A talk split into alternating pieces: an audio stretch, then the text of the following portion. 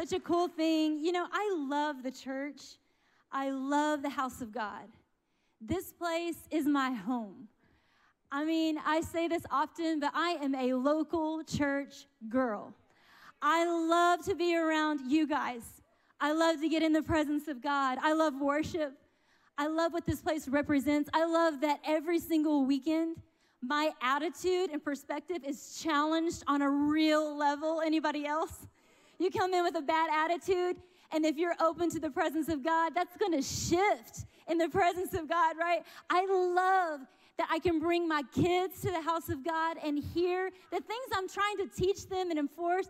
That I have a kids team and a youth team that is here to reinforce those godly principles in their lives. It's in this house my kids can be exposed to the presence of God. You cannot put a price tag on what happens in this building every single weekend. I love the house of God. I have a heart for this place. I love the diversity of the house. I love that I have some of my best friends are in this house. I love the diversity of age. I love that there's young and there's old. I love that there's rich and then the not so rich. I love all the different types of people coming together to make up the family of God. Such a cool thing.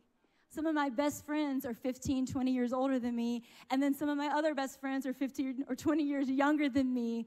It's a beautiful thing. We have this commonality. We're a part of a household of faith. The Bible likens the church to a household in Ephesians chapter 2, and it's our citizen church verse. It's where we get the name of our church. I'm going to read that this morning. Ephesians chapter 2 says, Consequently, you are no longer foreigners or strangers, but fellow citizens with God's people and also members of his household. This is a household. When I say household or family, I'm sure a lot is going through your minds right now. When I think of family or a household, I think of comfort and warmth. And I also understand that households are complicated, a little messy, right? I mean, family is hard work. Family are those people that can make you laugh like no other. Like you catch their eye in a time you're not supposed to laugh, and then you catch their eye, you're done. Like I should not be laughing right now, but I caught, you know what I'm talking about? That's that's that family connection but also you can laugh harder than ever, and one hour later they trigger you like none other, and you want to punch them, right? That's family. Messy, but beautiful, complicated. It's hard work, but it's worth it. That's the household. That's why God likens the church to a household. All these different types of people with different backgrounds, ages, all of these different types of people coming together but with a commonality. We're family. We're part of the family of God. I love the church. Let's look at some famous families because here's the truth a household or family is known by the characteristics of its members. Your family is known for something. My family is known for something. It's known by the characteristics of its members some famous families here. Let's look at the Manning family. I know, I think everybody just wants to say, ah. So one, two, three, ah. Don't you like them? I just like those guys. I mean, they never played for the Cowboys, but it's okay. I still like them. And I love Peyton Manning. What a class act. I just think he's a cool guy. I don't know. Don't tell me any different. If he's not, I don't want to know. but I love them. What are they known for? Football, the quarterbacks. They're awesome. The next family, the Jackson family. The Jackson Five, what are they known for? Music. You've Michael Jackson, Janet Jackson, the whole crew. Man, they are so, so talented. What a family. The talent that pours out of them, that's what they're known for. Let's look at the next family. The Kardashians, what are they known for? I have no idea. I don't know. They're very, very, they're known for their style, their um, fashion, they're known for like they they just talk like this. So Courtney, I don't know. They want you to believe that they're like they kind of want you to believe that they're like uh, not that they're not smart, but they unassuming. But these girls, they're smart. They are smart businesswomen. they know how to bring in the money, right? What are they known for? Drama, style, fashion. What about this house? What are we known for? I'm talking about the house, Citizen Church, this house. When someone says Citizen Church in the community, what do they think of when we say this house? Are we known for generosity and love, compassion, integrity? We hold tightly to the Word of God. We have conviction in our hearts. What are we known for? Let it be said that we're known for the right things because a household is identified by the characteristics of its members. And if we want to be building something that will last and have a legacy, we have got to build a house with wisdom and intention. The house we are building, individually and corporately, we have to build with wisdom and intention. This can't be something that we're cutting corners on. Details matter. Dustin looked at a scripture last week. I'm going to look at it again Matthew 7 24 through 27. Jesus is teaching a parable about the wise builder and the foolish builder. Two guys set out to build a house. One does it the right way, and one does not. Let's look at it together. Anyone who listens to my teaching and follows it is wise, like a person who builds a house on solid rock. Though the rain comes in torrents and the floodwaters rise and the winds beat against the house, it won't collapse because it's built on bedrock. But anyone who hears my teaching and doesn't obey it is foolish. Like a person who builds a house on sand, and when the rains and the floods come and the winds beat against the house, it will collapse with a mighty crash. I'm talking about building a house with legacy, with wisdom and intention.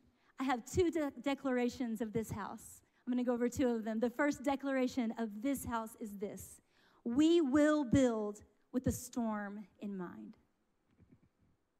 The house we are building, we build with the storm in mind. As we're building our house, we understand that the rain comes to the foolish and the wise. Every single person who has ever lived and will ever live is going to face storms in your life. The rain falls on the just and the unjust. We live in a fallen world. There's going to be storms that come your way. But have you built your house in light of the storm? Are you ready when the storm comes? When you get the diagnosis you weren't expecting? When your family falls apart? When your husband walks away? When your finances are in a mess? What do you do? And have you built a house that can last in the storm? We've got to build with the storm in mind. And here's the truth that I want you to grasp, and that is this what you build, you have to live in.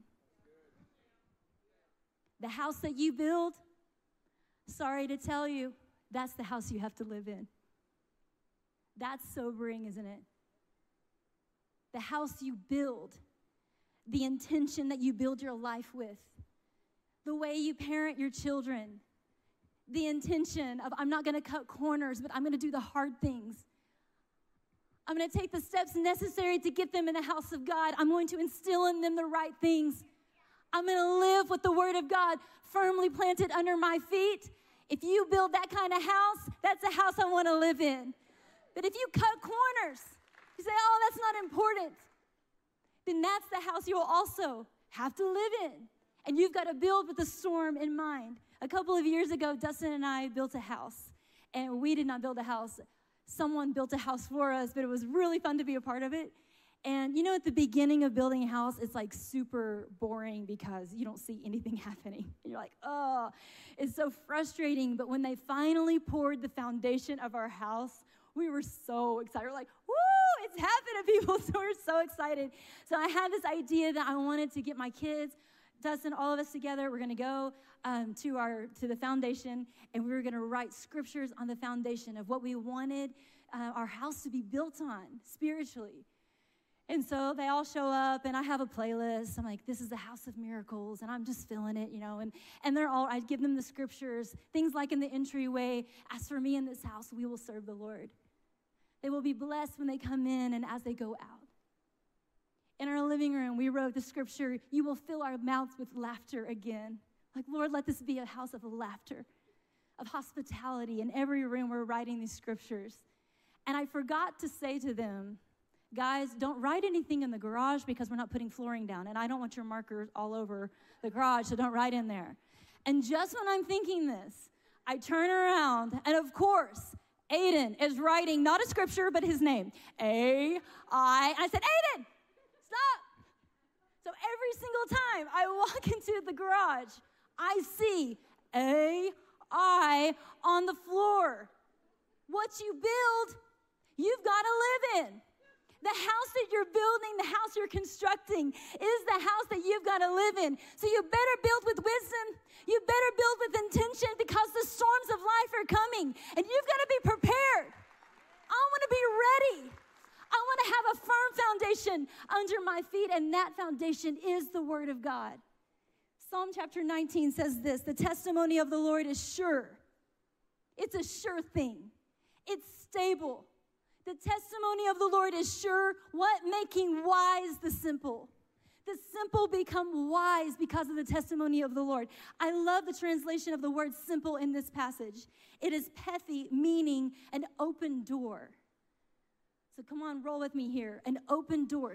A simple minded person is someone where their mind is open to everything. Now, I know this is a culture that celebrates having an open mind. And to a certain extent, that's a good thing.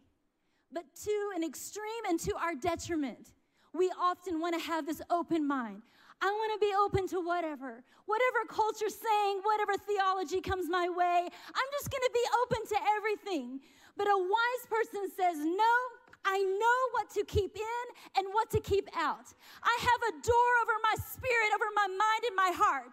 And I am set if it doesn't line up with the Word of God, I'm not letting it in. The Word of God, the testimony of the Lord is sure, making wise the simple. I want to be wise in my building. So, the thing that the wise and the foolish, what separates them is, you know, the foolish and the wise men both have a vision of building a house. They both hear the word of God. But the wise man says, I hear the word of God. I listen to it. I submit to it. And then I apply it. The foolish man says, I hear the word of God.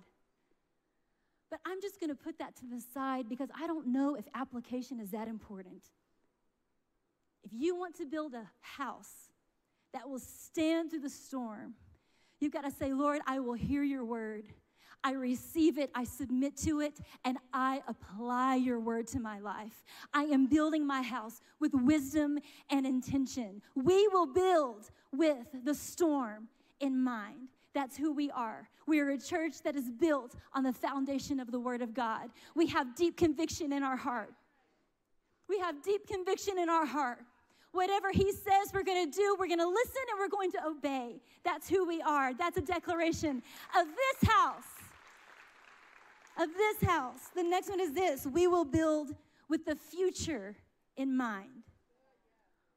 We're going to build with the future in mind. The wise man, he was not just concerned with his dwelling, the years he would live in the house, but he was building with stability and longevity in mind.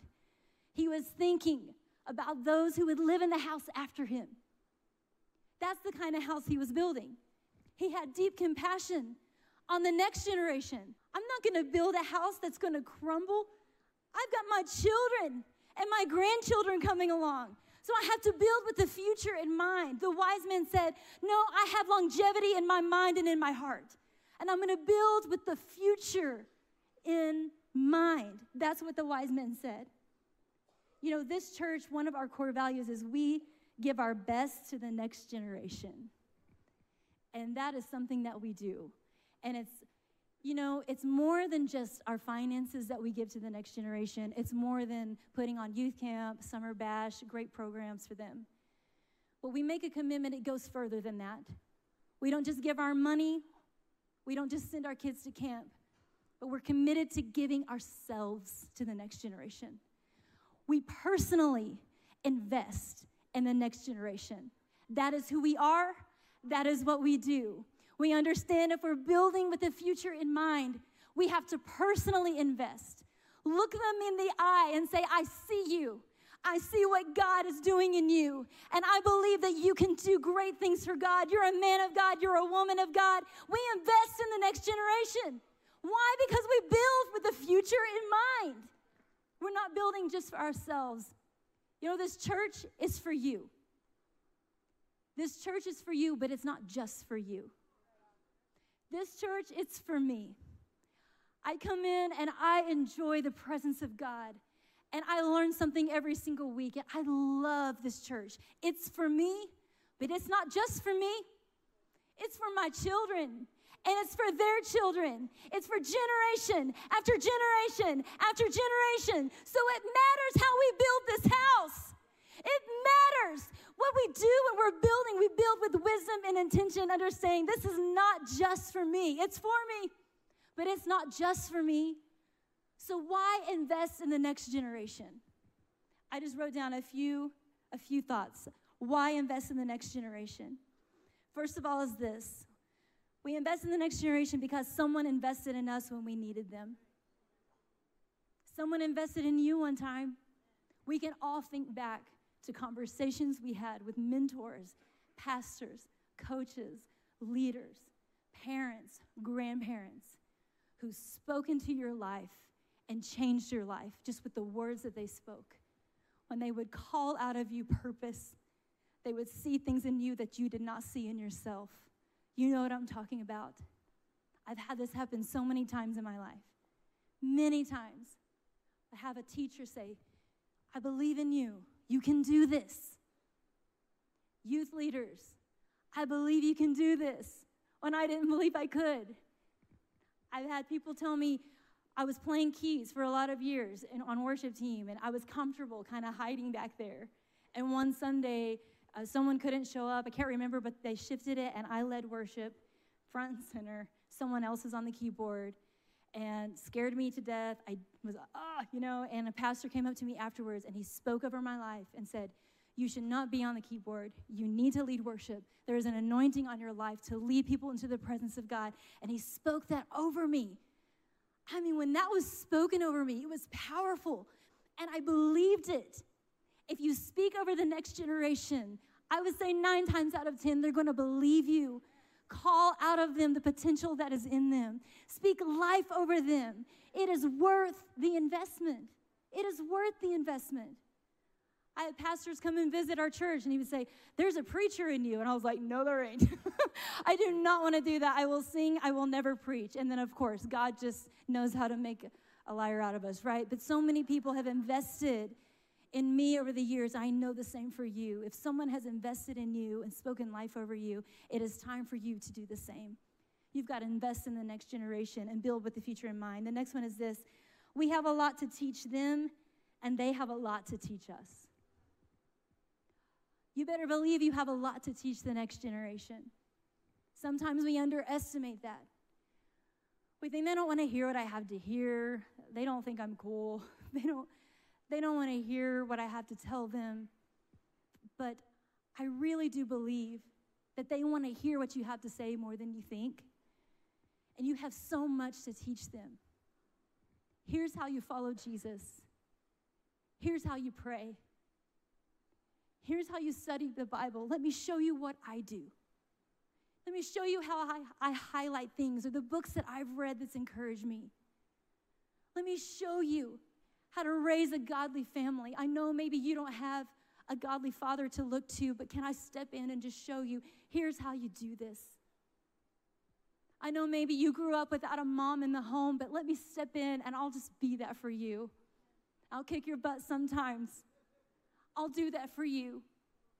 I think they want to hear from you more than you think. You have so much to teach the next generation. But on the flip side, they have so much to teach us. Teenagers, young adults have so much to teach us. They know so much more about culture, they know so much more about what is going on in the world. And if we're willing to listen, I think that's the key. If we're willing to humble ourselves and listen, that's going to be the difference maker for longevity in the kingdom of God. Are you willing to hear them out? Or are you so set in your ways that you're and so prideful that you can't hear what they have to say? Lord, let us walk in humility toward one another. Let us walk in humility, saying, I'm going to humble myself. And if they want to speak something into my life, I'm going to receive that because I want to see the next generation come to know Jesus. I want them to know him like I know him. And so I'm willing to listen. Yes, we have a lot to teach them, they have a whole lot to teach us. And lastly, this it keeps the mission of the church fresh and alive in us. There is nothing like watching the next generation not just mimic you, but actually grab a hold of faith for themselves. Nothing like it. When you see your children or your grandchildren grab a hold of faith for themselves, they know how to pray, they know how to touch heaven, they know how to lay hands on the sick and believe for healing. They know how to connect with people in ministry when they get it for themselves. There is nothing that will just keep the mission of the church alive in you like that. In August of this year, we took a trip to, I did not take a trip, our church sent a team to Mexico on a missions trip, and Dustin was able to go, but it was a highlight of his life because a bunch of teenagers went with him. And he called me almost every day saying, This is the joy of my life. Watching the teenagers in our church. My son Aiden was on the trip. He's the blonde with the sunglasses there. And his friend Gael with the hat. I want to talk about Gael because Dustin called me and said, Mandy, Gael just prayed over, some, over someone, and it wasn't just a, a little like want, want prayer. This was a powerful, anointed prayer. He prayed over them. He said he was like a little preacher. Gael has faith for himself. It's not just something that his mom and dad does. No, he knows the Lord for himself. Nash down here, who was building, his mom and dad are incredible people in our church, and his dad is a builder. They go into a house church, and there's nowhere for people to sit.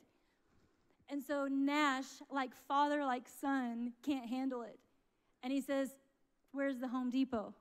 So he goes to their equivalent of Home Depot and he pulls out his own credit card. He buys the materials, he builds the benches for them to sit on, and they're beautiful. I'm talking about a next generation who have caught this for themselves. A spirit of generosity, a spirit of ministry is all over them. These people, they're incredible, and I believe that the best is yet to come for this generation. It'll keep the mission of the church alive in you if you invest in the next generation. The investment is great, but the return is so much greater. So much greater. The return on the investment, and you don't want to miss out on that. It'll keep this thing alive in you, it'll keep your faith fresh. And that's what we all need. Psalm 100, David is writing this psalm, and he's talking about entering the house of God with thanksgiving. But as I was reading this this week, I was thinking, I wonder what he was observing when he's writing this in the house of God. What was he observing? It seems to me he was observing this generational blessing because he writes this enter into his gates with thanksgiving and into his courts with praise. Be thankful to him and bless his name, for the Lord is good, his mercy is everlasting. Here it is. And his truth endures to all generations. Do you want thankfulness and joy to swell up in your heart? You need to observe the next generation. Invest in them and then in, observe what God does through them. Your minds will not be able to comprehend what God can do if you will just invest in the next generation. You know, our church is 92 years old, 92 years of legacy. There is no way that we would all be sitting here right now if throughout all of those decades there weren't people who had this kind of mentality. We build with the future in mind. No, it's not common to have this kind of legacy. 92 years, and every single one of you right now, you are sitting in the blessing of someone's yes to invest in the next generation. You're absorbing the blessing of God. That someone said, Yes, I will do this. I will invest in the next generation. I will pour into them because it matters. And right now, you would not be sitting here right now if it wasn't for their yes. So God is calling all of us to say the exact same yes. We will not sit in our sour place, but we will pour out into the next generation. I want to love and lead and pour into them because it matters. It matters. Psalm 78 says this We will not hide these truths from our children.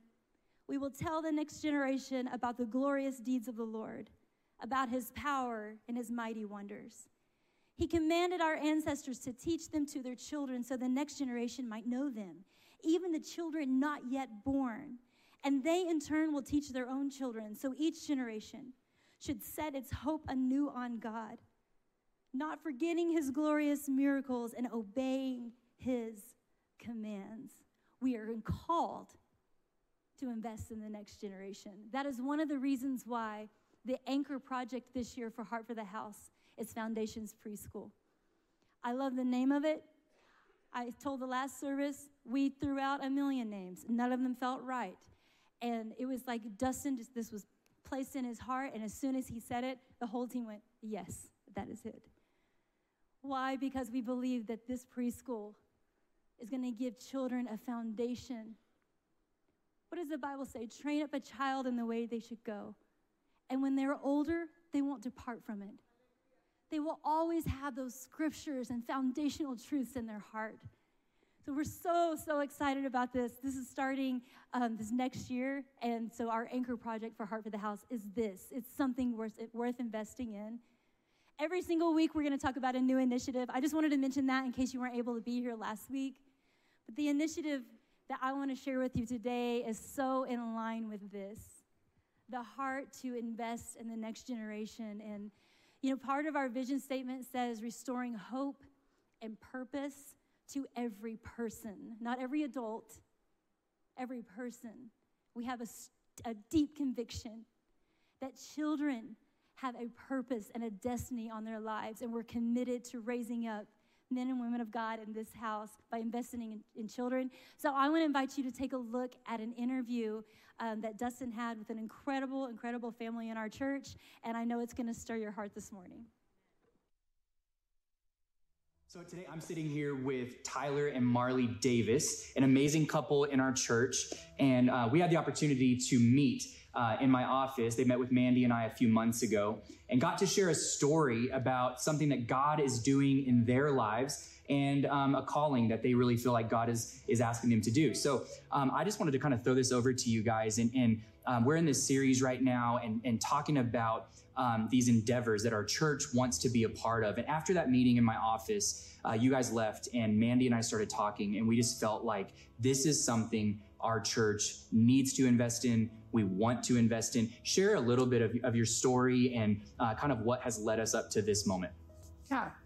Um, so some people might recognize us, I think, from our previous story of growing our family through fertility treatments.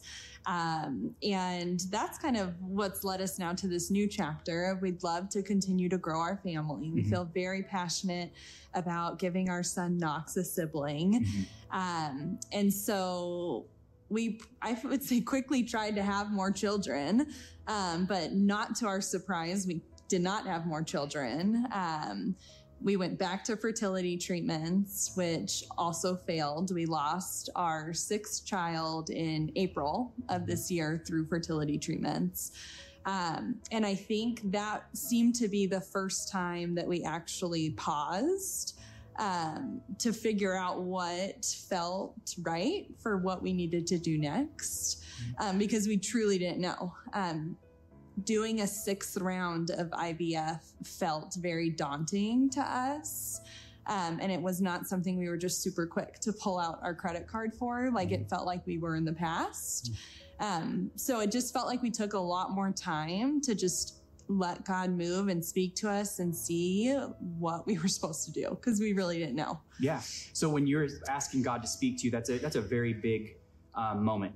I mean, that's a lot you guys have gone through, mm-hmm. um, and it's it's a it's a very big daunting thing, like you said. So when you were thinking about praying about this, this led you to a certain day where you felt like God was leading you a different direction. What what happened there? Yeah. So on one Sunday night after church, um, Marley just looked at me and she just said, I need to talk to you. And I'm like, okay. And she just started crying and poured out her heart, saying that God really put adoption on her heart and felt that this is something that we should do to grow our family. And in that instance, my heart changed and I was 100% in of saying yes. Um, for our journey to get Knox, our son, and just the IVF journey we've been on, adoption wasn't on the table. It wasn't something we really wanted to do. It was pretty much a hard no. Um, but in that moment, God spoke to her in that church service and she shared it with me. And like when she poured her heart out, my heart instantly changed and was like, yes, let's do this. This is something we want to do. We feel God calling us to do this. Um, and even after that, when we kind of went in on this, like we're going to do this adoption journey, um, a couple weeks later, I had a dream that God spoke to me and um, told me that God's going to grow our family. And so, kind of through that, the dream and the conversation we had, we knew that this is what we're supposed to do and what God wants us to do. And it's led us to where we are right now. It's amazing. Yeah. There, you know, there might be people here today that are in a similar um, situation and they're praying about what to do next. When you, um, Marley, when you said that you felt like God spoke to you and was leading you toward this, what was that moment like? Maybe walk people through how you felt like you heard God's leading on that. Yeah, I think to add a little bit to the, the history of, of this, but we've obviously dealt with infertility for so long. So adoption was always a part of our conversation, but it was always a pretty hard no. Mhm. Um, for it just seemed too a hard. Huge deal. It seemed too difficult. There was way too much involved. Didn't know how we would ever even afford something like that. So why entertain it? Um, and it just wasn't something that like seemed right for us and for our family. Um, and so then again, I think as we're trying to open our hearts in this season of pause and wait and don't respond right away, but just sit in kind of the moment we were in of figuring out what to do next. I truly don't know. I don't have a solution. It was just within worship one Sunday that I just felt like God was calling me to completely open my heart, mm-hmm. open our wallets, open everything we had to however He wanted to grow our family, Wow. and specifically placing adoption into that picture, into my heart of like, this is one way that God is going to want to grow your family. Um, and so it didn't even it didn't even become a plan B of like okay well fertility treatments didn't work so now we're going to just do this. Mhm. Um, it literally just merged with our plan A of we have to do this. This is what we're being called to do um, to grow our family because we're being open to this and this is what God is leading us to do. Mm-hmm. So. Um, I think for me, that was the most shocking of our hearts were completely pretty closed off to Mhm. it. To then within that service, within that moment, um, I never talk Sunday nights to Tyler crying on the couch. so that alone should be an indicator that Yeah, like the it's a big spirit moved and well, adoption is such a huge deal. It can't be a good idea. It has to be a God idea. Mhm. It can't be someone just walking down the street one day saying we should do this. It has it has to be a God thing because you're you're genuinely and, and literally blending a family. Um, and, and I really feel like that needs to be something God's leading. And that's what's so amazing from the moment you guys shared this story. Um, we just really knew, and you guys know this is this is a God thing. So from that moment, um, when you guys finally got to the place of okay, we, we feel like this is God. What happens next? What what happened and kind of lead up lead us up to where we are now. Yeah. we told our parents like immediately, like Yeah. the next day. Um, again, I think we were just so sure in it from that moment on. Um, so we looped in our family that this is what we felt called to do. Um, but I, I do say, like, even during that Sunday service, I felt very led to looping in you and Mandy. Mhm. Um, and I don't know why you guys were placed in my heart. I even told Tyler when we were driving to that meeting to meet with you guys, I'm like, this is kind of weird, right? Like, do people actually just like meet with their pastors to just share something like this? Like, we're not trying to get anything out of it. Maybe they'll pray over us, but Yeah. like, it just felt like you guys were supposed to be a part of it. So Felt like having a conversation with you both um, just felt a part of it too Mhm. of what we were supposed to do Uh, so, with you guys adopting a newborn, there's also some pretty unique parts of the process. And um, one of those is a profile book. Uh, why don't you share with us a little bit about what that is? Yeah, so I mentioned earlier that we'll begin presenting uh, to birth mothers soon, and that basically means um, that any cases that we say yes to after we're told a little bit more about each situation on a case by case basis, um, then our profile book would be presented uh, to the birth mother to look through. Mm-hmm. She might have two of these to look through, or like twenty five. I don't, I don't actually know, but um, this book contains our whole heart basically um, it goes through our promises to the birth mother Wow. to remain a part of their child's life um, this would be an open adoption as well Wow. um, it talks about our promise that our child will know their story and be proud of their story um, it talks about having god as a central figure in the child's life kind of anything from our mission as parents our dreams as parents who we are as people um, is in this book for the birth mom to be able to see That's amazing. Yeah. Um, and, and it's just so cool, too, it's for that birth mom to know what kind of family Yeah. um, she, she's going to open up the doorway for. And it's just, it's a very, very, very beautiful thing.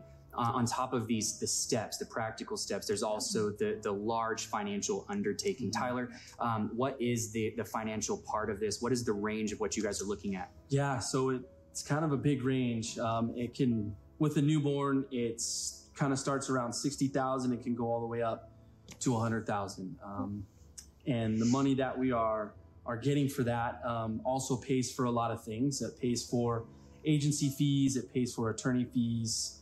Um, and one of the cool things is it pays for the birth mother's uh, medical expenses, um, which is really cool. It is very cool. Yeah. That's a that's a large, large, large undertaking Mhm. for an for an adoption.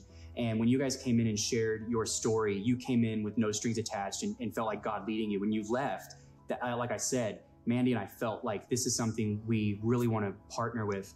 Um, so today, what what we want to do, and you guys have already uh, been raising money toward this for sure, uh, working so hard. We believe so strongly in the sanctity of life, not only in the womb, but all through life. We believe in the picture of what adoption is, what it is physically, the future of this child you'll adopt, but also the, the image, the word picture that is for salvation, all of us being adopted into the family of God. Um, it's a beautiful thing. So today we want to tell you and announce to our congregation that we're starting a part of our Heart for the House offering to be able to step in and help cover the expenses um, that you guys have left for your adoption. We believe that this baby is going to be a blessing to your family.